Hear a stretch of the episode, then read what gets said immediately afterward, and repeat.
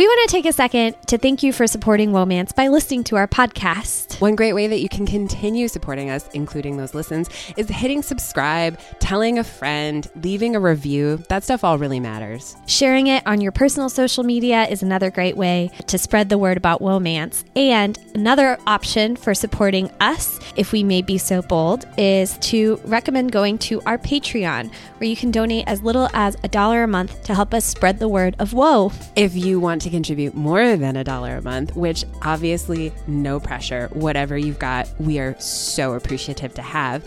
But we have awesome gifts for you. If you want a hand addressed letter from Morgan and Isabeau, maybe with some special whoa stickers other merch. Just uh, visit our Patreon. We are Womance on Patreon, or is it patreon.com forward slash Womance? We would be very proud to call you one of our patrons.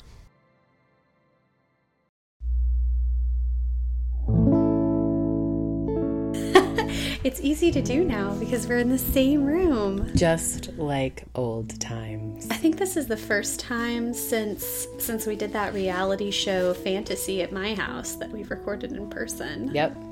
How special. That was good. That was a good time. it's nice to be back. It's nice to be back. Uh, and it's nice to have you back as well, listeners, to the Womance public access read along of Pride and Prejudice by Jane Austen. None other. I am your Odd Chapters reader, Morgan. Pleasure to meet you if I'm meeting you for the first time. I am your Even Chapter reader, Isabeau. And this week you find us in the midst of chapter 37. Yes. Which eagle eared listeners will note is an odd number chapter. Sure is. Which means Isabeau read the last chapter and must now re- recount the events to bring us up to speed. Well, as we've discussed on this podcast numerous times, a lot of nothing happens. and it is a lot of nothing. Uh, Lizzie is forced to contend with the fact that she may have been wrong about Darcy, and she compares the account of Darcy's letter to her recollections of Wickham, and uh, he does not come out the better for it. And then she feels like a bit of. Uh, like a little bit like she's got to eat some crow. She feels like a real asshole. She feels like a real dick. and uh, she doesn't like the feeling, but then she feels a little bit warmer about one Mr. Darcy.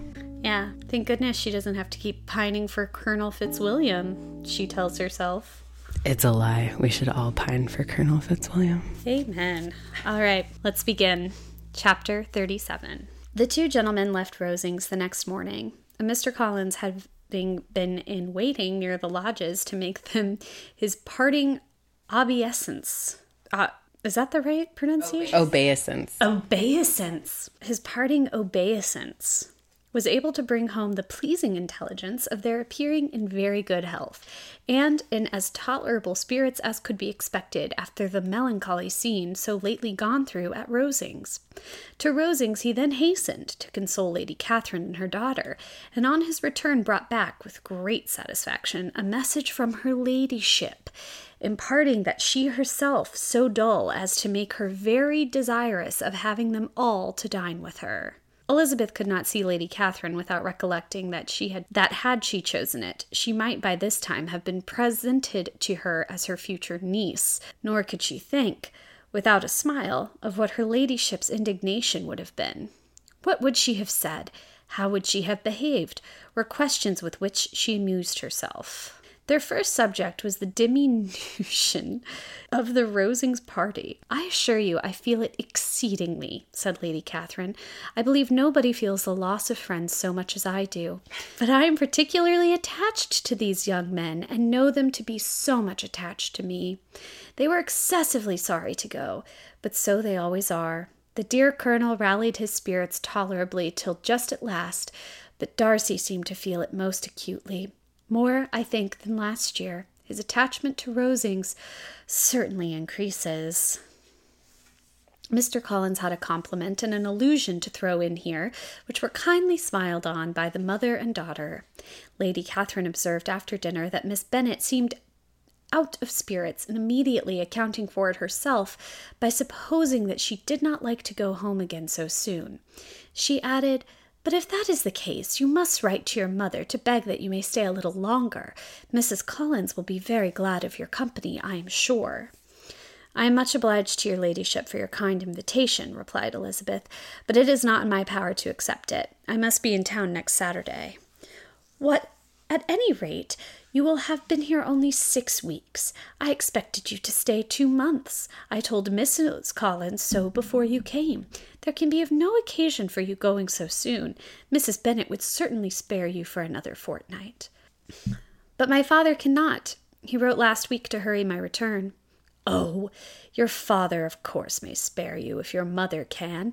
Daughters are never of so, so much consequence to a father. Zing. And if you will stay another month, complete, it will be in my power to take one of you as far as London, for I am going there early in June for a week, and as Dawson does not object to the barouche box, there will be very good room for one of you. And indeed, if the weather should happen to be cool, I should not object to taking both, as you are neither of you large. You are all kindness, madam, but I believe we must abide by our original plan. Lady Catherine seemed resigned. Mrs. Collins, you must send a servant with them. You know I always speak my mind, and I cannot bear the idea of two young women traveling post by themselves. It is highly improper. You must contrive to send somebody. Have the greatest dislike in the world for, to that sort of thing. Young women should always be properly guarded and attended, according to their situation in life. When my niece Georgiana went to Ramsgate last summer, I made a point of having two men servants go with her. Miss Darcy, the daughter of Mr. Darcy of Pemberley, and Lady Anne, could not have appeared with propriety in a different manner. I am excessively attentive to all those things. You must send John with the young ladies, Mrs. Collins. I am glad it occurred to me to mention it, for it could really be discreditable to you to let them go alone. My uncle is to send a servant for us. Oh, your uncle! He keeps a manservant, does he? I am very glad you have somebody who thinks of those things. Where shall you change horses? Oh, Bromley, of course. If you mention my name at the bell, you will be attended to. Lady Catherine had many other questions to ask respecting their journey, and as she did not answer them all herself, attention was necessary, which Elizabeth believed to be lucky for her, or, with a mind so occupied, she might have forgotten where she was. Reflection must be reserved for a solitary hours. Whenever she was alone, she gave way to it as the greatest relief, and not a day went by without a solitary walk in which she might indulge in all the delight of unpleasant recollections. Mr. Darcy's letter she was in a fair way of soon knowing by heart.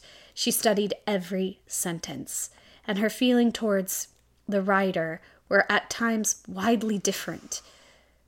When she remembered the style of his address, she was still full of indignation. But when she considered how unjustly she had condemned and upbraided him, her anger was turned against herself, and his disappointed feelings became the object of compassion. His attachment excited gratitude, his general character respect, but she could not approve him, nor could she for a moment spent, repent her refusal, or the, feel the slightest inclination ever to see him again. In her own past behavior, there was a constant source of vexation and regret, and in the unhappy defects of her family, a subject of yet heavier chagrin.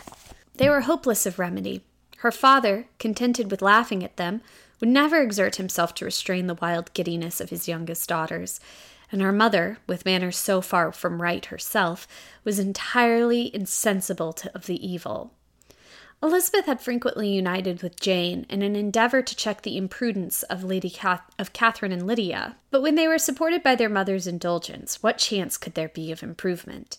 Catherine, weak-spirited, irritable, and completely under Lydia's guidance, had always been had been always affronted by their advice, and Lydia, self-willed and careless, would scarcely give them a hearing. They were ignorant, idle, and vain. Yikes. While there was an officer in Meryton, they would flirt with him, and while Meryton was within a walk of Longbourn, they would be going there forever. Anxiety on Jane's behalf was another prevailing concern, and Mr. Darcy's explanation, by restoring Bingley to all her former good opinion, heightened the sense of what Jane had lost. His, affect, his, his affection was proved to have been sincere and his conduct cleared of all blame, unless any could attach to the implicitness of such co- of his confidence in his friend. How grievous, then, was the thought that of a situation so desirable in every respect, so replete with advantage, so promising for happiness, Jane had been deprived by the folly and indecorum of her own family. When to these recollections was added the development of Wickham's character, it may be easily believed that the happy spirits which had seldom been depressed before were now so much affected as to make it almost impossible for her to appear tolerably cheerful. Their engagement at Rosings were as frequent during the last week of her stay as they had been the first. The very last evening was spent there, and her ladyship again inquired minutely into the particulars of their journey, gave them directions as to the best method of packing, and was so urgent on the necessity of placing gowns in the only right way that Maria thought herself obliged, on her return, to undo all the work of the morning and pack her trunk afresh. When they parted, Lady Catherine, with a great condescension, wished them a good journey, and invited them to come to Hunsford again next year. And Miss de Bourgh exerted herself so far as to curtsy and hold out her hand to both. This actually evokes in me, evokes in me, reminds me of the conversation we had recently about shame mm. with Andrea Martucci of Shelf Love. And Andrea asked the very big question of Does shame have a purpose? Does it have a function? And I think here we see a clear demonstration of how it does. It helps you kind of develop as a person to feel shame. Mm-hmm. I think Lizzie repellence towards Mr. Darcy has to do with her personal shame mm-hmm. towards her family, but also her own conduct and her own kind of naivete. Mm-hmm. And it seems to be forcing her to understand. She seems to be like swinging hard the other direction. Yeah. But that's often a part of growth. I think one of the things about this chapter, and certainly Lizzie's recalculation, I think it's right to call it shame, and she certainly calls it shame on the part of her siblings and her parents. And like that's the first time I think she's really admitted to herself. Like they're uncouth. Her mother's like an mm-hmm. embarrassment, but I don't think she's ever been ashamed of them before. Yeah. And I think like seeing her family through Darcy's eyes and now Jane's dashed hope yeah. Is like tough. Yeah. And does for it's like Lizzie's now more adult than she was before she received the letter. She makes that comment about how her father is happy just to laugh at them, so there's no hope for any support from him. We know from earlier in the novel, Lizzie was likewise, and now she realizes that there are actual consequences. Yeah. You and I were in those early chapters constantly talking about how like unhelpful Mr. Yeah. Bennet is and how he doesn't seem to understand the stakes or care about them. And I think that's, and we also talked about how Lizzie seemed to over identify with her father. And I think that those chickens came home to roost. I think they did too. I really thought we were going to get through the whole book without that reconciliation. I was going to be like, this is Jane Austen's blind spot, her interpersonal failing. Nope, she she has a clear-eyed view of dad. at, at least in this moment, a more clear-eyed view. Yeah. And I think like the other thing that's also like funny here is the way that she's talking around the fact that like Catherine de Bourgh doesn't want to be bored. Yeah. Which is why she's like, stay, stay.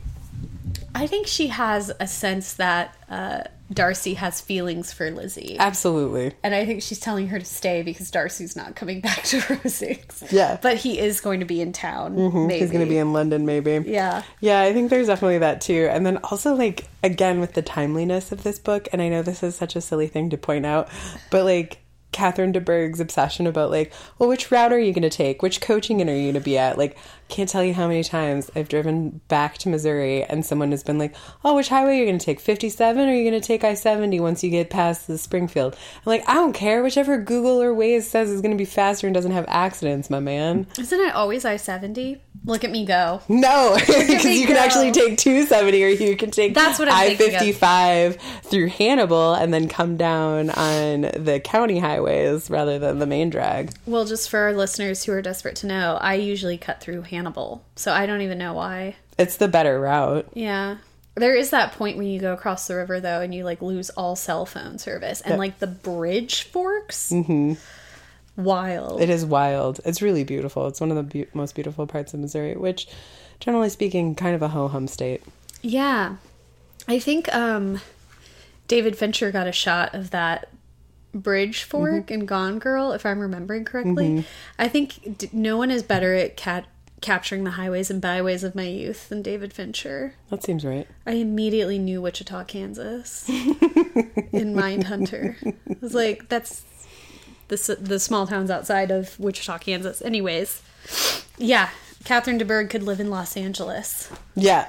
She could. the way she talks about directions.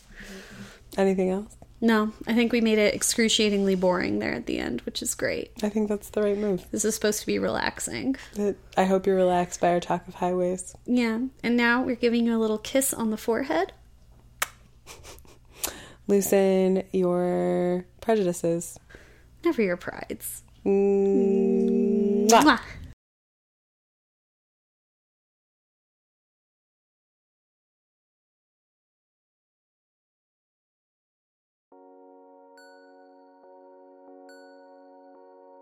Holy guacamole, everyone! Thanks for listening to another episode of Womance. Womance is hosted, produced, and edited by my friend Morgan. And by my friend Isabeau.